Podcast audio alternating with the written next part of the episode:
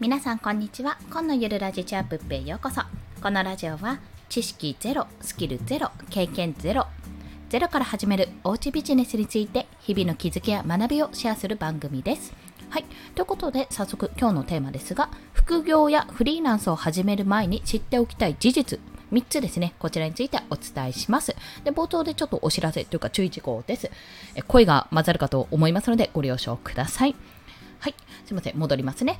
ということでですね、まあ、もう皆さんの中で副業とかフリーランス、情報発信等々を始めていらっしゃる方もいらっしゃるかと思うんですけども、まあ、実際にですね、私も7月から開業し始めまして、あの、ちょっと稼ぐ、自力で稼ぐってことをやってみた結果、これあらかじめ知っておきたかったなって思うことがいくつかあります。まあそちらについて、ちょっとさらっと今日は解説をしていこうと思います。まあね、始める前に少しでも情報が欲しいなって思う方がいらしたらよろしければお聞きください。では早速3つの事実についてお話しすると、1つ目、すぐに稼げない。2つ目、作業量や時間は本業よりも多い。そして3つ目は、ダイレクトに痛みが来るというところです。まあ、ダイレクトアタックってところですね。はい。こちらの3つについて1つずつ解説をしていきます。まず、大前提。すぐに稼ぐってことはありえません。まあ、あったとしても、側近性が高い場合ですね、すぐに稼げるなって思った場合だと、セルフバックプログラムとか、これアフィリエイトで自分でこう、アフィリエイトっていうのは基本的に誰かがこうクリックをして、そのリンク、商品リンクとかクリックして購入したり、サービスを、あのサービスに登録したりね、応募したりすることによって、その報酬が入ってくるっていうシステムなんですけども、これを自分自身がやっても基本的にはダメなんですよ。ダメなんですが、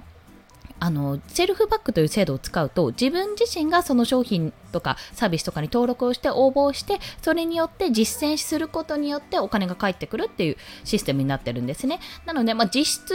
いくらかをもらえるような形になるんです。で、まあそんなセルフバックっていうのは1人1回っていうふうに大体、大体決まってるので、それだけで稼げるってことはないんですが、やっぱりちょっと手取りが不安だなって思う方は、これを手を使うのもありです。ただ、基本的にはすぐには稼げません。まあ、なぜかというと、例えばクラウドソーシングとかでスキルの切り売りをする場合であっても、まあ、コンペとかそういった応募したところで登録される、まあ、応募が当選するかどうか、そういったのも割と限らないっていうところもありますし、まあ、結局そこはやっぱ時間かける給料、まあ、時給制度と同じような形になってしまうので、自分がもっともっと稼ぎたいなと思った時にやっぱ辛くなるっていうところは一つあります。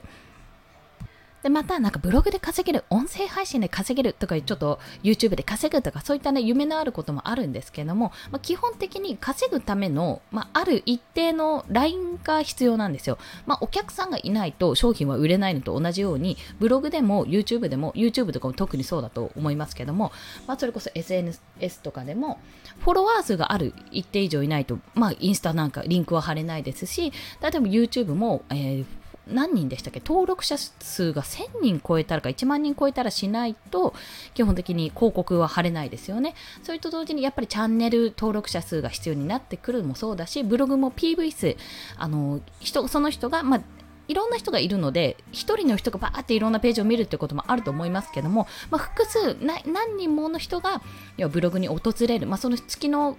量、PV 数、プレビュー、違う、ページビューですね。ページビューの数がま1万超えるとか、そこから始まるっていうような話を聞いたので、まあ、それに全然満たない状態だと、結局それの計測すらできない。とにかく今人を入れなきゃいけないっていうような状況になるわけですよ。まあ、そういったこともあって、いろいろもう1日2日とか1ヶ月そこらで稼げることはないってことをまず認識してください。そうじゃないと、あのいやあれなんかいきなり独立したけど全然稼げねえじゃんっていうような状況になるのでまずこのすぐに稼げないってところをまず第一に念頭に置いてくださいってところですそして2つ目は作業量や時間は本業よりも多い。まあ、多いというか、かかるってことですね。これ、作業量や時間は本業よりもかかります。というのは、あの、まあ、これはいろんなパターンがありますけども、もともとその、本業でね、えっと、SE とかやられてたり、イラストレーターとかデザイナーをやられてた方が、じゃフリーになってっていう形だと、まあ、基本的にスキルがその分ありますし、経験があるので、サクサクっと済ませられるって意味では、まあ、時間がかかんない可能性は高いですけども、まず、事務系ですね。これも外注をしなければですが、ま会計処理とか確定申告とかそういったものは全部自分で行います。請求書とかね。まあ、これは本当家計簿つけるような感覚でやっぱ帳簿をつけていくってことが必要になってきますし、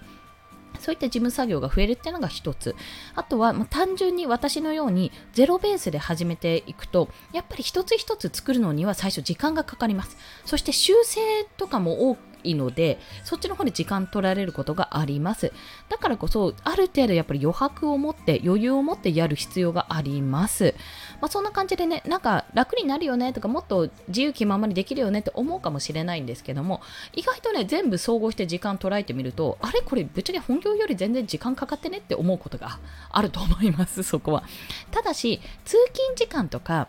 例えば寝る前の時間朝活の時間とかそういった時間が作れるって意味では、まあ、その自由度の高い時間をそういった作業とか仕事とかに当てられるっていうイメージの方が強いかもしれません、まあ、私はどちらかというとそっちのタイプなので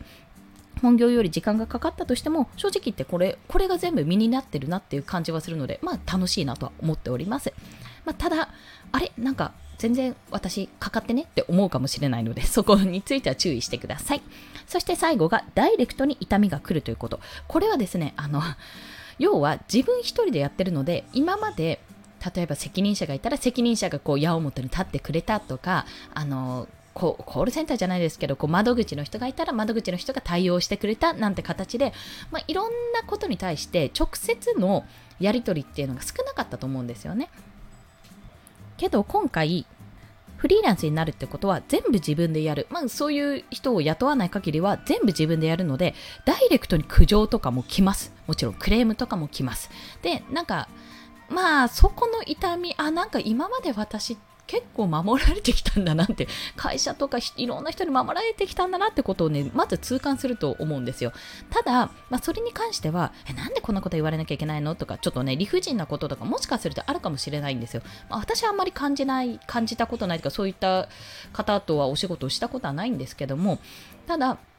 そういったことも今後あり得るし、もしかするとなんかとんずらされるとかもあるかもしれないし、いろんな経験をすると思います。まあ、そんな中にダイレクトに要はお金にとって、まあ、収益の部分でもそうですし、自分の精神的な部分もそうですし、まあなんかいろんなアカウントとかね、SNS のアカウント上でもそうですし、ダイレクトに届くので、ちょっとメンタルはやっぱやられると思います、そこは。というか、やられました、私は。まあ、普段からね、基本的にそういったものに弱いので、まあそれは仕方ないなと思ってるんですけども、あ、また、また来た、また来た、この不安みたいな 感じではなるんですが、やっぱそこに関してすごくね、鍛えられますね、逆に言えば。あもうこうも言ってられないしこのメンタルをどうやって保っていくかっていうところを自分で何とかしないといけない。もしくは自分であの誰かに頼んでちょっと愚痴聞いてとかちょっとこの話聞いてみたいな感じでやっていかないといけないっていうところがあります。だからその覚悟は知っておくべきですね。特になんかなんだろうなんていうのかな。私の場合ですけど私クレーム対応って結構したことあるんですよ。ファミレスでのバイトもそうですし、まあ、営業時代もあったし基本的に保護者対応とかも保護者さん対応とかもしたことあるので対人とのやり取りをした経験上